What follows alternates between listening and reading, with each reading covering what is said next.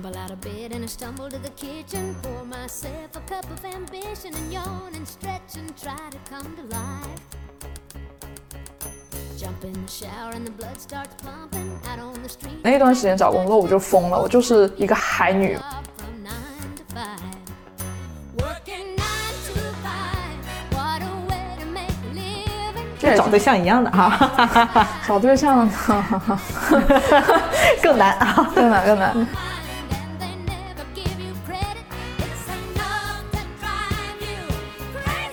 屎都不是白吃的，大家大家认真吃屎。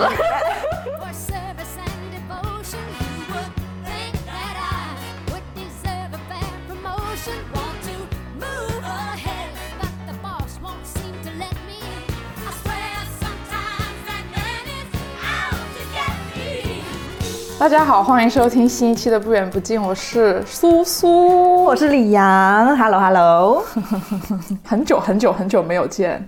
很久很久没有录音了。啊，见还是经常我们经常见对的，嗯。但是因为我们改成每隔两周更了嘛，对所以对于我们录音的频率要求也客观上就降低了很多。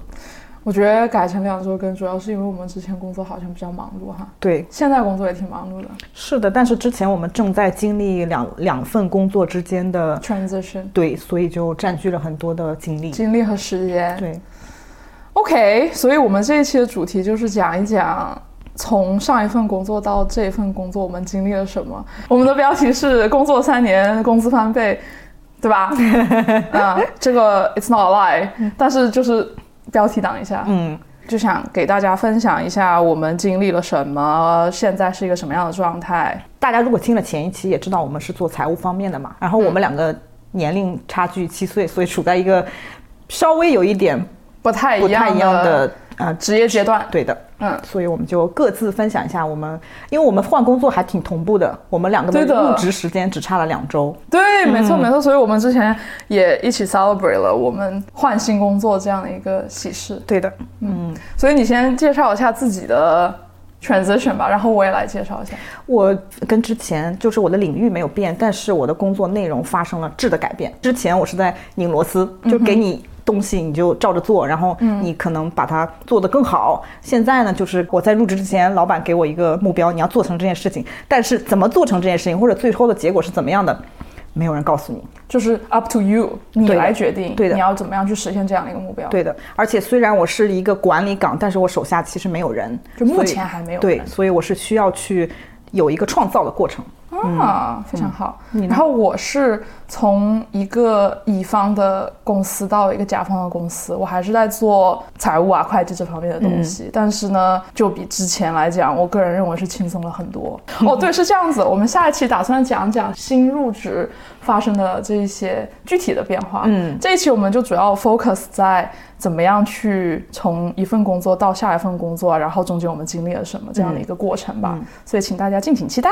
好的，OK，那介绍完了我们的简单的这个新工作和旧工作的这样的变化的一个背景，我们就想来谈谈我们为什么想换工作嘛？你换工作的这个意图是什么？嗯，然后对上一份工作不满意的地方在哪里？我是想先换工作的，就是我想换工作这件事情已经非常非常久了因为你，当时在乙方已经干得非常的疲惫。心力交瘁，对的，负面情绪已经延展到了你生活的方方面面，对的，而且在当下你是没有意识到的。我其实有意识到啊但我我知道我很难受，嗯，但是我不知道是工作本身让我全部的生活都这么难受。嗯，就是没有意识到整个的那个连锁反应都是来自于这一个核心的问题，就是对对工作的不满。嗯嗯嗯，你应该对我也有所观察的。我是对于你现在的状态，在比较前面的状态，就更发现了哇，你前面的对于工作的那些负面情绪，真的对你产生了就整个沉浸式的负面影响。对的，嗯。所以我先来讲一讲我对上一份工作不满意的地方在哪儿吧。可能太多了，就是我只能分成一个大的方面哪里不好。嗯。OK，首先我想说，我在找工作的过程中，我发现可以看公司有什么样的方面是吸引我们的嘛。嗯。记得我第一次见你的时候，我就问过你，你对你现在这份工作，比如说公司文化满不满意啊，团队满不满意啊，老板满不满意，你的同事怎么样，这些东西我都问过你，你当时就是给了我的一些反馈就是很好，对。我当时就非常羡慕你。我反观了一下自己，我觉得没有一个方面是我满意的。就我们刚刚提到了大概四点左右吧，就是想提一下，第一点就是公司文化，嗯。啊，我总结了一下，发现我以为是我自己在这份工作里面干的不好，但是其实我发现是它是这样的一个文化，让你觉得你自己达不到他的要求，嗯所以其实不是因为你自己不够好，可能是因为你不管做得再怎么好，他对你的要求都是 OK，要更多、更多、更多。也就是说，你的体验是这个公司的企业文化不是在正向鼓励的，而是在一一定程度上的打压你的。嗯，我觉得是你做的可能是足够，但是他们会让你觉得这是你应该做的，而你没有做到的部分是他们认为你还可以更多的 improved 的地方。我不知道我上一次有没有讲啊，但是就是拿我呃一份项目做一个例子吧。OK，我要去管理一个稍微小一点的团队，然后怎么样去跟客户对接，就这些东西，我觉得我已经做到了。嗯，但是他们会觉得说。你还有更多可以提高的地方，他不会去鼓励你说，哦，我觉得你做的很好已，经做的很好了。对，他们是看得到你做的 OK 的地方，但是觉得这是你在这个岗位上或者你在这个职级上就应该要达到的一个程度。嗯，他们没有给予足够的 recognition。对，我觉得，所以当时我就哇，我就是总结出来，OK，recognition、对我来说很重要。嗯就可能不是每个人都需要吧。嗯可能有一些人就是在这样的一个过程中，他看得到自己的工作有一定的反馈，就是说。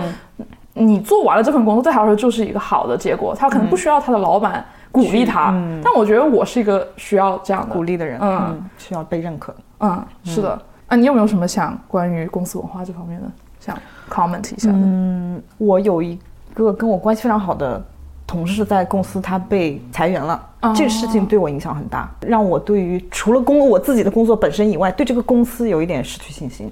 这、哦这这是企业文化对我产生的影响。就是我这个朋友，他其实工作能力非常强，他的工作也都被得到认可，但是是因为这个公司的终极老板，他的女儿来做了同样的事情，哦所以就相当于他的女儿就取代了我朋友的位置。对这让我觉得一直是正常的，在社会上 suppose 就是这样的，可是还是让我觉得很难受。嗯这就是我首先觉得，一个公司可能大环境也会对你的工作本身产生的一些影响的。嗯，然后第二点，讲完公司大环境之后，就到了小团队。嗯，比如说你平时每天都要对接的人，跟你可能在个另外一个部门，虽然你们都在同样的一个公司氛围下面，你们的经历可能会天差地别。嗯，就比如说我之前在。上一份公司，比如说是乙乙方公司嘛，嗯，那我们的小团队就是我正在做的这一个项目，我对接的老板就经理、项目经理，跟我一起干活的同事，这些都能够直接的影响我在这一份工作里面的经验和体验嘛。而且他们是很经常变化的，从我对你的了解来说。对，乙方公司是这样子嘛，但是我觉得总体来讲，小团队也是一个非常重要的因素吧。就是说我可能做这个项目，跟我的另外一个朋友在另外一个项目，可能我们做的是一样的工作，我们也是同样的职级，但是我们两个的体验会很不一样，很大程度上取决于你的项目经理和你的干活的。小朋友能不能干啊之类的，然后对于比如说你在甲方的公司，嗯，你的老板和你的同事也会对你有很大的影响嘛。对。嗯，这也是我在换了工作之后才更加能体现得到吧。而且因为你在乙方的时候，你的这些跟你 closely work together 的这些人是经常会变化的，可能每三个月或者有时候甚至每一个月都会变化。每一个月吧。但是你在甲方的时候，就其实是相对固定的，相对固定的时候，你会觉得，哎，那你觉他们就更重要。哦，对对对对对，哇，我觉得你看，在乙方公司，你觉得重要，但是更看运气。嗯，就是你可能会遇到很好的人，你也可能遇到很糟糕的人，你可能会一直遇到很糟糕的人。但是你的运气也来自于你是可以洗牌的。如果你这次遇到糟糕人，可能下一个月你就遇到好的人。但是在甲方的话，你就是 this is what you got，对，嗯但如果你遇到了好的人的话，那你就非常一直都很好，很稳定所以这个真的有一点，我觉得从两方面来看都是运气所在吧。嗯我觉得时效短的项目制的工作。OK，你有洗牌的机会，但是大家投入的去维护这样的一个关系的这样的努力就会很少，因为就就很容易摆烂，甚至觉得说我遇到了一个很糟糕的上司，OK，反正下个月我就见不到你了。对，也是，就大家更多萍水相逢。对、对。那比如说你在前东家的嗯。这样的一个小团队里面，你有什么样的感受吗？当时给我提供最多正向反馈的，肯定就是我的直接汇报的老板，我的老板，他比我 senior 很多嘛，因为他属于在这个公司这个领域里面最高的职位也就到那儿了。虽然我只是一个 analyst，我已经直接汇报给他，嗯，他比我就经验也多很多。在个人方面，我跟他的关系也维持得很好，因为我发现我们性格是很像的，就是以以比较安静、比较内向，然后又对事情比较认真负责的态度。而且我觉得很重要的一个点是他有一个非常小的孩子，大概七八岁，虽然他比我年长很多，但是老外都要孩子要的很晚，所以我发现有小孩的人，他们同理心会更强一些。就是说，在你个人方面的同理心，还是说，比如说对于你也有小孩这样的一件事情都，都有，从工作方面啊，从工作和个人生活的平衡方面啊，都会更强一些。然后他也更能理解，更给你提供更多的灵活性啊，因为他自己也需要这些灵活性。对因为你其实就像你说的，我们在一个小团队里面，在一个甲方你是不变的时候，你们这个关系是需要一定的 efforts 去维护的。嗯，然后你们每天聊天互动的过程中。不只是在谈工作，你们也在谈一些个人。哎，我今天要早早接孩子，哎，我孩子要做什么 activity 什么的。这些如果你们是在一个比较类似的价值观的一个这个这个框架下面的话，就会有助于你们的关系会相处的更融洽。我觉得这个对我还挺重要的，而且我的老板也给了我很多的正向支持。嗯，就他对我的工作非常的肯定。虽然我只是在拧螺丝，但是他觉得我拧得很好。哎，但是其实我觉得这个跟你的能力也有一定的关系啊，就是说你确实有能力拧得很好嘛，然后同时他又能给你这样，就是我会哦，thank you for your work 这种感觉，就不是说、这本来就你应该做的。哦，对，是，对，我觉得这两者。一方面是因为你你的好，另一方面是他也能够有去认可你的能力，这样子。我觉得其实我们讲到这几点都是相关的吧，因为下面的那一点我想讲关于你的直属上司吧。嗯，对我来说就是项目经理。我真的不知道是因为我运气不好还是怎么回事。我遇到的人，我觉得大家都属于那种你做了，然后 OK next，然后感觉催活儿也是。记得有一个例子吧。我当时其中有一个项目的老板，他是这样子催活的，他给了你一个事情，他不是说你有没有 have a minute to look at it，就是你,、你有没有时间搞我刚刚给你看的那个东西，他不是这样问的，他、他问的是、have you done it，就是你做完了吗？哦。所以他他已经就相当于跳过了。前面一步，就可能是我刚刚明明我还在忙另外一件事情，他会在可能两三个小时之后问我，我给你的下一件事情你做完了吗？他甚至没有去问你，你上一件事情完成怎么样，你有没有时间来看下一个事情？所以这就是他催活的方法，就让我觉得很 很窒息。嗯，他并没有觉得说，哦，你已经上上一个任务你刚刚完成、o k thank you for that、Have you have a time to look at the next one?、No, it's have you done that thing yet？嗯，我就觉得很糟糕。然后我经常遇到这样的人。有一个原因，会不会是因为在这样乙方的大公司里面，如果你想要往上攀升的话，这个方面的技能是一定程度上需要才能让你走到下一个 level 的，我觉得，Yeah，I 就是一个幸存者偏差的那个概念，就是你你得是这样偏冷漠或者冷酷。如果你太多同理心的话，你可能在这种乙方的大公司是爬不上去的。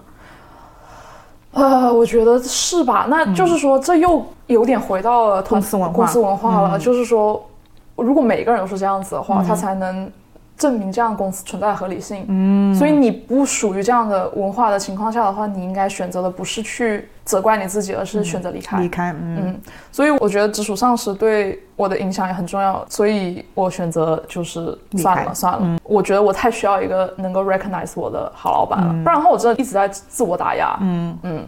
所以其实我觉得以上三点对我来说，我没有任何得到满足的地方，所以我为什么想换工作，就是太简单了，就是我任何一份工作能够满足上面三点的两点，我觉得就已经还蛮好的了。嗯。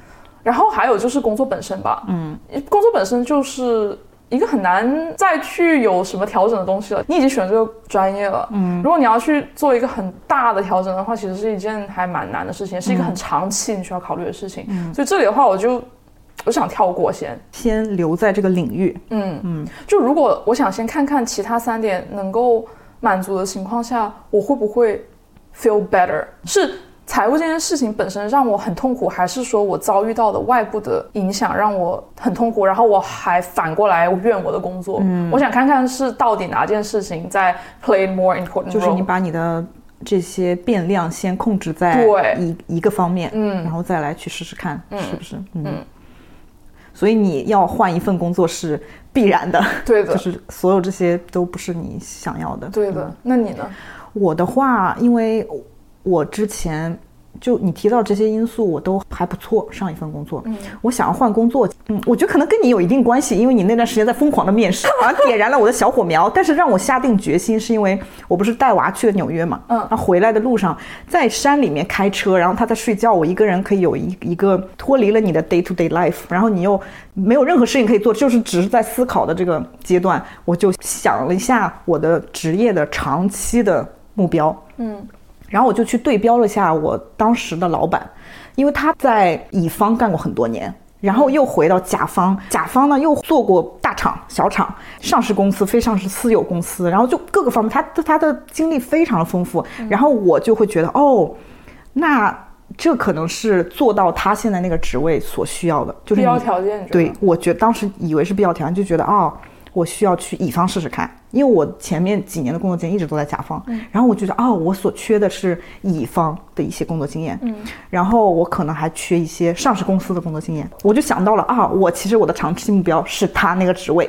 嗯，这是我意识到的哦，我要成为他，对标他，我想去丰富一下我的经验。同时呢，在我现在这个工作中呢，我觉得我没有太多的发展空间了，工作内容本身对我没有太多挑战了。就我每天都在做差不多的事情。是的，我如果再熬一年，我可以在职级上往上走，但是没有太多的挑战。就你觉得你学习到了这个职位可以给你的所有的你可以学习差不多，差不多。我相信肯定还有会有更多新的挑战，但是就效率很低了。我觉得我的升级的速度变得很慢了。嗯，所以这是我的两个原因，一个是我考虑到一个长期目标，我需要丰富我的经验；另外一个是我觉得我现在进步的太慢了。所以李阳是一个喜欢挑战的人。我喜欢，我非常喜欢挑战。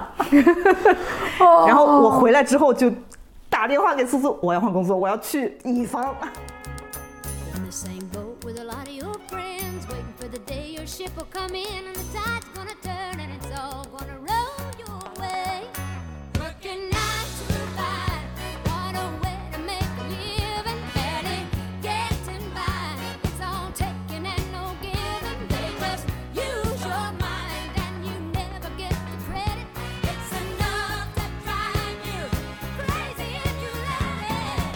所以在前面的这一轮自我的一些反思之后，你就要去想。我 OK，至少是我觉得我就开始要对症下药了，因为你前面的这一些心理建设啊，你自己跟自己对话，你觉得你自己需要什么，嗯，你觉得哪里是你不满意的地方，这些东西你都大概有一个一二三了。我觉得还有一个很重要的一点是，你不能说。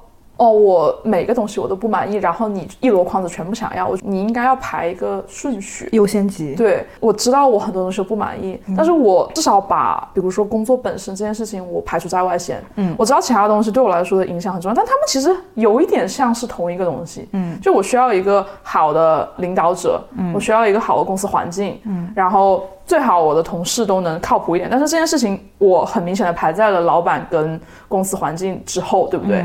然后嗯对吧？那我就要排个一二三四，然后我就去对症下药。比如说找工作啊，就是看各种 job posting，看他想找的一个 candidate，想要我去做什么事情。嗯，然后我去跟这些 HR 聊天的时候，我就要去朝着我定的这几个目标去问一些问题，嗯，去初步的去筛选一下。嗯，就这个是我认为的一个对症下药，对吧？嗯，这就是我们下一个阶段做的真正开始着手嗯做的事情。对的，对的。所以说对症下药的时候，就是有什么是你离开的理由，这个离开理由是必不可少的，还是说是你在 be very greedy？这个你也是要对自己 very harsh 的一个部分。就是要平衡一下。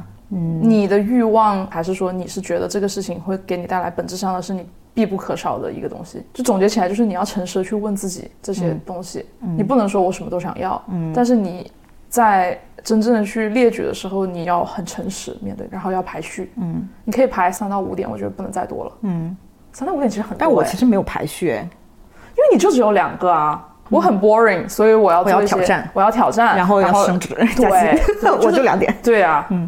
但是对我来说，领导也也很重要。但是你上一个工作是满足了你这样的一个需求的，但我在切换新的工作的时候，我也应该要把新的老板也应该是一个跟我很契合的人，这个放在我的条件上。但是我感觉我的好像是我默认，如果我跟他谈不来的话，我就 hard pass。我觉得这还蛮困难的。我以为我真的能够在面试中去判断一个老板和我契不契合。但是我发现其实你真的要到工作你才知道，哎，你觉得不是吗？就你是怎么判断的呢？我就在面试一个小时里面，比如说我现在的老板，嗯，就是新工作的老板，嗯，我们在一个小时里面就交换了各自的工作经历，因为他工作年限比我可能长个七八年，嗯，我就发现他每一次换工作的原因跟我是一模一样的，哦，他觉得很无聊，他需要挑战。OK，嗯，包括有一份工作，他在乙方做了七年，我说这还挺长的，为什么？他说，因为我觉得这个工作很有挑战。就这是我不能理解的地方，可能我只能我是个摆烂的人，就相当于我你觉得他跟你很像啊？对呀、然后性格方面，你大概也能感受出来，他不是一个性格很张扬的人，也是一个比较安静内向的人，所以就是安安静静做事情的那种人。嗯，但是我在第二轮面试是跟他的上司面试的时候，对然后就发现，哦，他是一个野心很大的人，就非常外放的人，这种啊，我们的目标是怎么怎么样，哎，你要相信我，我非常有信心，就是有这种我就觉得啊，那你会害怕吗？就是这样我有一点害怕，但是同时我感受到了被挑战。啊，就是 which is what you're looking for。，对，嗯，好可怕。嗯，因为我面面试了不少公司啊，嗯，但是我其实真的很难判断老板是怎么样的，就是嗯，个性这个东西真的能代表他在工作中会展现出什么样的面貌吗？我不知道，哎，这么说过来的话，我只面的是一个公司，我跟很多猎头聊了，猎头可能聊了有七八个，嗯，但是我真正进入到下一轮面试，我唯一就面了这个公司。猎头也很重要啊，就去到面试之前的所有的步骤，我觉得我们也可以分享一下。嗯嗯，我也是，主要是跟猎头对接，然后猎头帮我筛选公司，我跟他说 OK，let's、go。嗯，or this one I don't wanna go。嗯，然后跟猎头聊天也还蛮 tricky 的。我不知道国内的猎头跟这边的猎头，或者是说各个行业之间的猎头可能会有些不一样吧。但是我我有一个跟猎头聊天的 trick 啊，就是主要是谈薪资这方面。我觉得我也是有一些成长的，就是刚开始找工作的时候，可能是拿到这个工作几个月前吧。嗯我觉得跟猎头聊天是一个很好的对市场有所调研的一个方式。嗯，就你可以问他，你说。就是你看了我的简历，或者是我告诉你了我的背景之后，你觉得有什么东西适合我的？嗯，然后我在这样的一个行业里面，我能拿到什么样的薪资？就这些东西里面，你给我一个 range，比如说最低是多少，最高是多少，那我能拿到那个最高的可能性是多少？嗯还是说我只能在中间？然后这是基本工资嘛？还有比如说 bonus 奖金一般是多少？嗯，然后是不是超过这个东西，超过比如说百分之十以上，就是更高了？嗯啊，那就是说我能知道我自己是什么样的一个市场价。对啊，对啊。那哦，如果我看到一个地方给我百分之十五，哎，那我是不是更好一点？就是你的预期要放的是对的。嗯。然后最开始我就比较傻，你知道吗？猎头跟我说。哦，你现在的薪水是多少？当时其实我有实打点实的说对我就很 uncomfortable，嗯，但是我会告诉他，嗯，然后他就说，哦，那呃，我可以给超过你的现在的工资多少多少多少，嗯，但是我会发现，哎，我不应该这么问。他问完我之后，我应该反问他，我说你们 budget 的 salary 是多少？反问他之后，他 match 了你的预期，你再跟他接着谈，不然你就说 OK，我觉得你这个太低了。我觉得这是我在摸爬滚打中学到了一个比较重要的技能。我觉得我跟猎头接触下来，对我来说，我觉得很重要的一点是，你跟猎头接触的过程中，其实你在 prep 你的 interview skills。啊，对，这个我觉得这个很重要，对的对的因为他在问你有些问题的时候，你跟猎头说的好不好，其实压力没有那么大，但是会让你觉得哦，原来他们会问这个问题，你就把这个问题加到你的准备 list 上，下次如果再有人问到你同样的问题的话，你就会 well prepared。而且在你跟猎头聊天的过程中，你一直在回答同样的问题嘛？对这样子就能够准备你下一次回答。哎，我上一次这么说，我是不是可以再改一下？我再加一点什么东西？就是在一遍一遍的练习你的回答的答案。是的，你不仅是说知道了他们会问什么，你还准备自己更好了。对对，嗯，然后这我觉得可以到下一个点，就是说你一定要提前做 research，对吧？对的。你觉得你可能可以拿到面试之前，你要知道他们会问的是 behavioral 的 question 还是 technical question，、会问什么样的问题，你大概自己也要去提前做做作业啊。我觉得我准备面试问题的时候，相当于有一个 database 吧，你就要有吗？有有几个方面。Oh God，我没有哎、我有一些行为方面的问题，比如说问你最基本的，你要介绍一下你自己，你的优点是什么，你你可以提高的点是什么？因为大家不会问你缺点，大家会问你你觉得哪些地方你有可以提高的。然后这些 behavioral 的问题，还有一些 technical 的问题，就是跟你工作 field 相关的问题。对的。你一定要准备一些 points，要准备一些 examples，发生了什么事情，你做了哪些事情，然后非常重要的一个点是 achievements，你实现了什么？我觉得这个超难的，我一直都回答不太出这个问题。所以你就一直要在想想不出来的时候，我就会等到我去上班的时候，回到我工作的那个场景下的时候，我就去扒一扒我的邮件啊，扒一扒我的什么，哦，这个可以说一下，我就会把这些故事就是稍微加工一下，不是夸张的加工，而是把它写成一个故事。然后把它准备好就所以是第一个是你是背景，第二个是你工作相关，第三个方面是你对这个公司的 interest，你要去做这个公司的背景调查，然后你要问出一些 curious questions，显示出来你对这个公司是一个是有兴趣，一个是你做了 research，还有一个是你 potentially 可以 contribute。哎，那你会问什么问题呢？比如说，就很具体的这种。很具体的，对的比如说我现在在这个公司是一个零售商，嗯哼我就会问他，那你们是 to B 还是 to C，对吧？这是最基本的问题。对然后他现在只是 to B，我就问他，那你们为什么不 to C？哦，然后他就会我回答为什么。我说那你 to C 的话，你有没有在 Instagram 上做广告？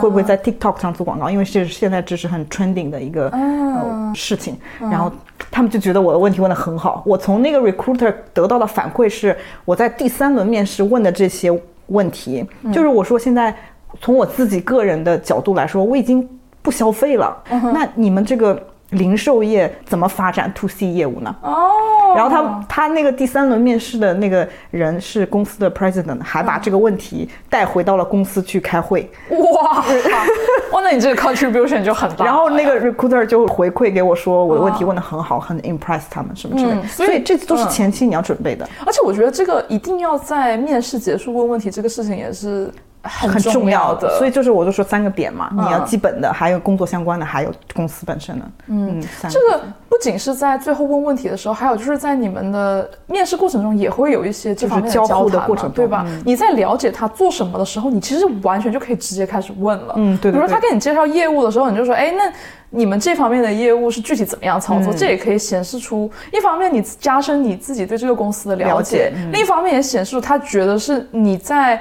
了解他业务的时候，你自己在思考。对，嗯，我觉得这是一个好像就是你要内化的一个技能吧。我觉得就是你一定要对这公司产生好奇，然后你才会去你得再往下一步，对你得再往下去想，对那这个是为什么？就要有有那个底气，还要一定要有好奇心。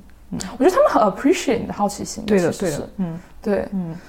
还有，我觉得问问题的时候，你也要去问你当时离开这上一份工作的时候，你想要从下一份工作里面得到的东西的一些问题嘛。我会问的是，比如说领导，OK，你的你的 leadership style 是什么？嗯，你在一个员工，比如说有一个什么样的 situation 的时候，你是怎么样去引导他的？我希望得到的答案，比如说是我希望他可以说他不是一个 micromanage 的人，他是一个讲话很直接的人，他不会说，哎呀，每每十五分钟、十分钟就来。看看，哎，你在干嘛？然后交给你的活儿，他他解释给你清楚，不是说只是告诉你叫你做什么，而是会比如说解释给你 reason behind it，why do you do this，what's the purpose？我觉得这个东西是对于我去学习一个工作，在一个公司中有什么意义很重要，对吧？这样我才能学习到为什么做，不然的话，你叫我点几个表格，OK，我也可以，但是为什么呢？对不对？呃，所以我我希望得到这样的答案，所以我问的问题比较偏向于怎么样能够有利于我在这个公司中得到我上一个公司没有给我的东西。哦，就还是你前面说的那三点，一个是企业文化，然后一个是你的领导对你的赏识和你和能不能和他合得来。对、我，我其实主要是问问老板的话，给他的问题，比如说他会在最后问、o k 你有没有什么想问我问的问题？因为我们问了你很多问题，你也可以对我表示好奇。我就会问 leadership 这个，我一定会问他的领导的风格是怎么样的，然后我个人在公司的发展。可以有什么样的潜力？嗯，比如他会问你你的五年、十年 plan 啊是什么？对那我就说 OK，我没有这么具体的一个十年的 plan，但是我希望往一个什么样大方大方向发展。那你可以给我提供什么样？在我的大方向上给我一些支持的发展，这一方面是展现出你对自己有一些规划，另一方面是你想要为公司 contribute，最后就是公司能在你 contribute 的时候给你什么帮助，对不对？这是一个相互的过程。相辅相辅相成的。对的，嗯所以我会问这方这两这两方面的问题，我会问的稍微多一点。嗯嗯，差不多就是这样子吧。嗯，其实就还是按照自己，你提前有一些预期，你想要什么样的工作，然后做好准备，就一定要一定要做好准备。对的，我觉得只要你有思考啊，嗯，对自己有一定的预期，嗯，然后去把这些预期实践出来的话，应该都能够找到一份自己还蛮蛮不错的、蛮喜欢的一个工作的。我觉得还是跟缘分缘分也很重要，对哦、缘分很重要。太重要了。嗯，哎，转到缘分哈，找工作期间我也有去申请一些不是加拿大的工作嘛，嗯，然后我就想讲一下这个就是典型的没有缘分啊，嗯，怎么说呢？就是我觉得这个公司当时也是蛮意外，他们就是第二天就给我发那个 interview，我就说 OK，那好像他们好像对我挺 interested 的，嗯，然后我就面了三个经理，三个不同的经理哦，他们其三轮吗？三轮，而且是三个，他们在三个岗位可能都在招人，然后三个不同的我的未来的直属上司都面了我。我一开始我就觉得 OK，那你们应该是对我挺感兴趣的吧？就是说都想看看我怎么样，因为你们肯定是三个人，其中一个人选我当你们的、呃干活的人，哇，这得是多大一个厂啊！我的天，我不知道。然后 OK，那他们三个都对我挺感兴趣的。然后到了下一步，就是我已经面了三轮了，在前面还有一个做的一个笔试，嗯，然后还有一个 video interview，嗯，然后再加上已已经五轮了，然后还有第六轮是跟他们三个的 director。天哪，就是你前面讲到你领导的领导嘛，嗯。然后我就跟那个领导也面了，当时还做了一个 case，嗯，就相当于六轮面试，我觉得我应该稳了吧。他甚至还跟我说，哦，we want to fly you here so that you can visit the office。哦我当时想说，哪。啊，你应该很喜欢我，才想把我大老远的飞过去吧。嗯。然后结果就是再也没有来信了。我甚至还 follow up 了两次，就跟呃其中的一个领导嘛，因为我觉得他是对接我比较多的，我觉得 very clear that they're not interested anymore，我就被 ghost 了，你知道吗？就是就是 I don't even know，对，我觉得我不能理解，就是我觉得这没有 professionalism，就他们就就好歹给个句号，就说 unfortunately I'm sorry，或者是什么什么。我在想他们是不是很害怕，就是说出拒绝这些话吗？这些拒绝 candidates 吗？或者他们不想把这个门关死了，但是他已经关了呀。就你也可以留一个门儿嘛。你说 unfortunately not now but maybe future，对吧？我觉得这就是人的问题啊，因为我最开始会在想说，是不是我 director 那个面面的很差，所以他们直接就 pass 掉我了。嗯，我我我最开始是这样想的，但是后面我又觉得说，OK，如果不想招一个海外的人，他完全有理由去招一个 local 的人，然后就跟我就是没有缘分，这样子也可以。那也可以说一下啊，对吧？但他所以就是人的问题嘛。我觉得我不能去谴责自己，说是我做不够好。嗯，其实是他应该告诉我我做的到底好还是不好，他们的选择是什么，是他的问题啊。嗯，他可以说他没时间回答我，这个我也可以理解。但是你有没有时间都是你的问题。所以我觉得这种时候就放过自己，就是 let go，、然后或者我觉得另外一个角度是，你要可以想，这是一个行行业的很普遍的现象。跟你没有关嗯系，跟对方可能也没有关系，就是一个很普遍的现象。你在不选择一个 candidate 之后，就是有很多的人。哎但是过了六完六轮面试吗？Hello，、哦，那倒也是。就如果六你个如果只是一轮的话，对啊，如果你其实前面 OK，我的那个笔试过了，然后 in 呃 video interview 过了，怎么样怎么样，你你你不想 proceed OK fine，、但是你已经 waste my hours of interview time，、对吧？你你是不是应该听通知一下我呢？所以我还当时还挺生气的。嗯，yes，这是一个行业。常见的现象，我经常在 LinkedIn 上刷 post，大家就会说什么、啊？作为一个好的面试官，你如果真的可以让你的面试者知道你哪里哪里做的不好的话，they would have appreciated it。嗯，对，但是你可以不这么做，但是只能说明你做的不够好嘛。但我觉得在我的这个 case 下面，就是真的觉得，come on please，、所以、这就是一个没有缘分的公司吧。嗯是的。那你还有很多被 ghosting 的经历吗？被 recruiter ghosting 吗？recruiter ghosting 那可多了吧？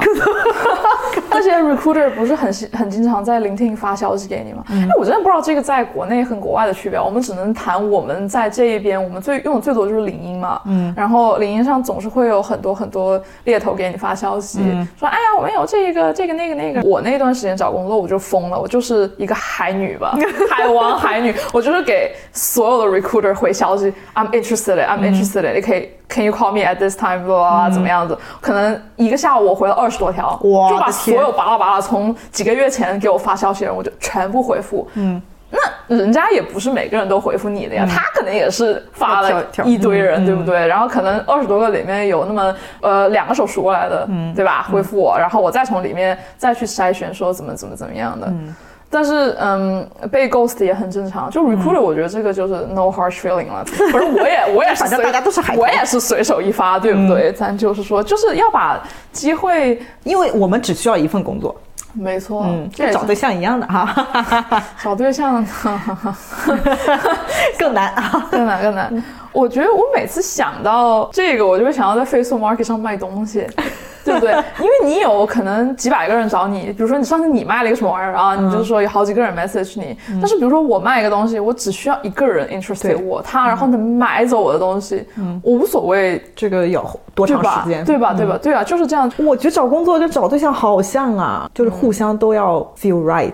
那肯定的，嗯，但我真的是觉得，真的只有工作之后才知道，就是你真的开始了，进去了，开始工作了，交接了，嗯，所以我觉得在面试过程中，你是要有一些很大的一些 guideline 去帮助你做一些选择，嗯，但是同时你也不要说好像 be very surprised 你。工作之后跟你在面试中遇到的不一样，好的不一样或坏的不一样。比如如果你觉得这个面试官在面试时候很好，但结果他好像不是你想象的那样，嗯，我觉得不能说哦，我当时为什么没有判断的好，或者是 the other way around，你觉得诶在面试的时候啊一般般，OK，、但是哎结果工作之后发现还不错，嗯，这也是、因为因为时间太短了，就那么一个小时，可能他那一天有一个 bad day，他就是。不太 focus，对吧？他对你就是有点啊心不在焉的，但是结果哎，你发现长期他其实是一个很负责任的人，也是有可能的嘛。所以不要说一下子判得太死。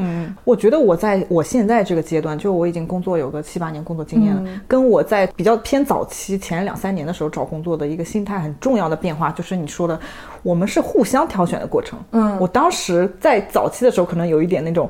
有点 begging 的感觉。哦 please 啊、就是我就想要尽可能展现自己很好的方面，但是我现在就会觉得这是一个交互的过程。如果你很努力，或者是得要 pretend 你是一个什么样的人才能得到这份工作的话，那很大概率你们可能是不合适的。但我觉得这个在任何过程中都还蛮重要吧，就是一个展现你的真诚和你究竟是怎么样的一个人，因为你能装一个小时，你装不了之后工作的时候因为你是装不了你们还是你会很累的。对你也可以装，但是你会很累。嗯。然后呢，当你很幸运的拿到了 offer 之后，你要该怎么做呢？我觉得你如果已经到了这个阶段，其实就是剩下你的薪资待遇了，嗯哼，对吧？你前面的要求互相都已经觉得可以满足了，就剩下钱了。嗯哼，钱很重要，钱很重要非常重要。因为我是通过猎头找到的工作，对所以我不是跟公司直接去对接，我是中间有一个人在帮你左右两边交换信息的猎头一开始问我你现在赚多少钱，我给他比我现在的实际的稍微高了那么一点点，嗯，然后他问我你要多少钱，我就给了他一个比较高的数，他就有反过来问我，喂，你怎么能要这么多的？哈，就被他问了之后，我就啊，嗯吧，嗯就啊，我要多了，我我就会开始自我怀疑。自我怀疑了。但是我在市场上做了一些调查之后，我就会觉得，嗯，我没有要多，然后我就有那个底气说，这个是最少的钱，就你你一定要变得坚定，这是老子要走，最少要这么多钱。然后他就还是在说，哎呀，你你可别后院着火了，你知道吗？你要的越多，你责任也越重大。我说 yes，但是这个工作非常有挑战，然后你就要把你的底气拿出来。我觉得这不是一个好的猎头，对不对？这只能体现出他并没有在要帮你争取啊。对对啊他就可能更多的为他的嗯那边的客户在争取，嗯，帮他们来压低我的价钱，对吧？因为其实猎头在中间他是拿佣金的，对吧？对他给我谈的最终的。工资越高，他拿的佣金是越高的。的那你为什么不 on my interest 嘛？就是所以说，我觉得他很奇怪呀、就在这一点上的话，他不是所以我有的被他打击到一点点，但是我后来去做了一些市场调查，然后就有那个底气。所以我说前面我讲找工作之前，你为什么要去跟各个猎头去谈？是你在认定自己有多少市场价的一个非常重要的一个 step，、这是你前面也可以去更多的去做的。你在跟不同的猎头聊的时候，你大概也对自己有一个定位嘛。嗯。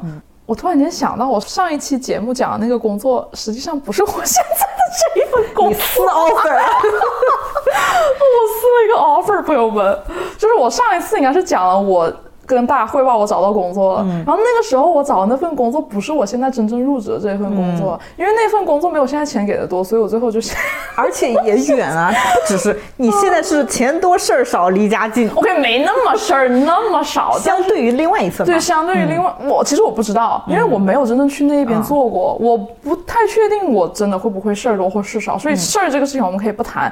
但是现在这份工作跟我之前签的那一份，但是撕了的那份工作比，确实是离家更近，然后钱也更多，这是肯定的。所以我当时还经历了一个小 drama 呢，就是我得撕掉上一份 offer，嗯，就不建议大家这么做，真的不建议，因为你相当于完全 close 了那边的 door 嘛，嗯，但是。人生真的很难判断，你哪知道你下一份 offer 就是比上一份好这么多呢？嗯，呃，我当时这一份 offer 下来的时候，就是给了我最高的预期，再往多一点点。嗯，就是你就会知道说，哦，他他们是真心想要你的，对的，就是他不仅是知道了你的这个 range，嗯对他他给你的 range 是在上面还加了一点。那就 OK，那没什么好谈的。那我知道你真的想要我，我也挺喜欢你们。那 OK，let's、let's just do it。嗯嗯，所以大家一定要至少有一个预期吧。对对，嗯。因为我当时我不是说我给了一个就底线，我一定我至少要这么多钱，然后那个猎头还在打击我嘛。对。但是最后对方 offer 的比这个还要多了一些，就我当时也不是跟你说嘛，我说如果他给你的是你要的再多一点的话，那就签了吧，就是他就很有诚意。他就很有诚意，他已经在表达他的诚意，他不会高很多，但是他一定会高那么对吧，一点点。嗯，所以就很不错。嗯，拿到这份工作之后，是真的非常高兴的。你看，我已经有七八年工作经验了，嗯。但是其实一直在拧螺丝，而且感觉拧不出什么什么东西。啊，拧不出什么花儿。可是我就觉得我花那么大精力去考个破证，读个研究生，嗯，就完全在我工作的前七八年里面 pay me anything。就是我，我跟本科毕业或者没有证的人没有区别，就你觉得你们做的工作本身是都在拧螺丝，就大家都能做呗，大家都能做，然后我就觉得啊我为什么要费劲搞那些事情？为什么要读个研究生？为什么要考那个破证？就很烦。然后拿到这个工作之后，我就觉得屎都不是白吃的，这是我们最后的上的价值哈。是的，屎都不是白吃的。大家大家认真吃屎。前面即使你在吃屎，不要着急，你只要你有一个长期的目标，嗯，要有耐心，虽然屎难吃，但是还是忍耐一下，或者是耐心就嗯好好拧螺丝。认真吃，对，就好好拧 螺丝。嗯，会有你嗯得到回报的那一天。那一天的，对的。希望大家都能 下一份工作工资翻倍。啊，对的，现在的工作环境可能，我觉得国内还挺困难的，跟我们相比，哦，我我们翻倍也不是说就从上一份到这一份直接翻倍，而是说从最开始刚开始的时候，对上一份工作入职的时候到现在翻倍。对的，对的，对的，就是是中间有一定的年限的，对的，对的。但是最后有一些积累。对，就希望大家还是好好努力，然后在大环境很糟糕的情况下，也要对自己有信心。要有希望。对的，要相信缘分，嗯对吧？不要说啊，觉得这个找不到，别人 ghost 你了，就、嗯就觉得很糟糕。要把 action 做好，对，然后把目标放在一旁，坚定的做好每一个小步，你的大步的目标会实现的。是的，嗯，就跟大家分享一下我们的经历。然后下一期我们就谈谈啊入职之后的一些对比吧。好的，祝大家有美好的一天和美好的夜晚。我们下次再见。再见，拜拜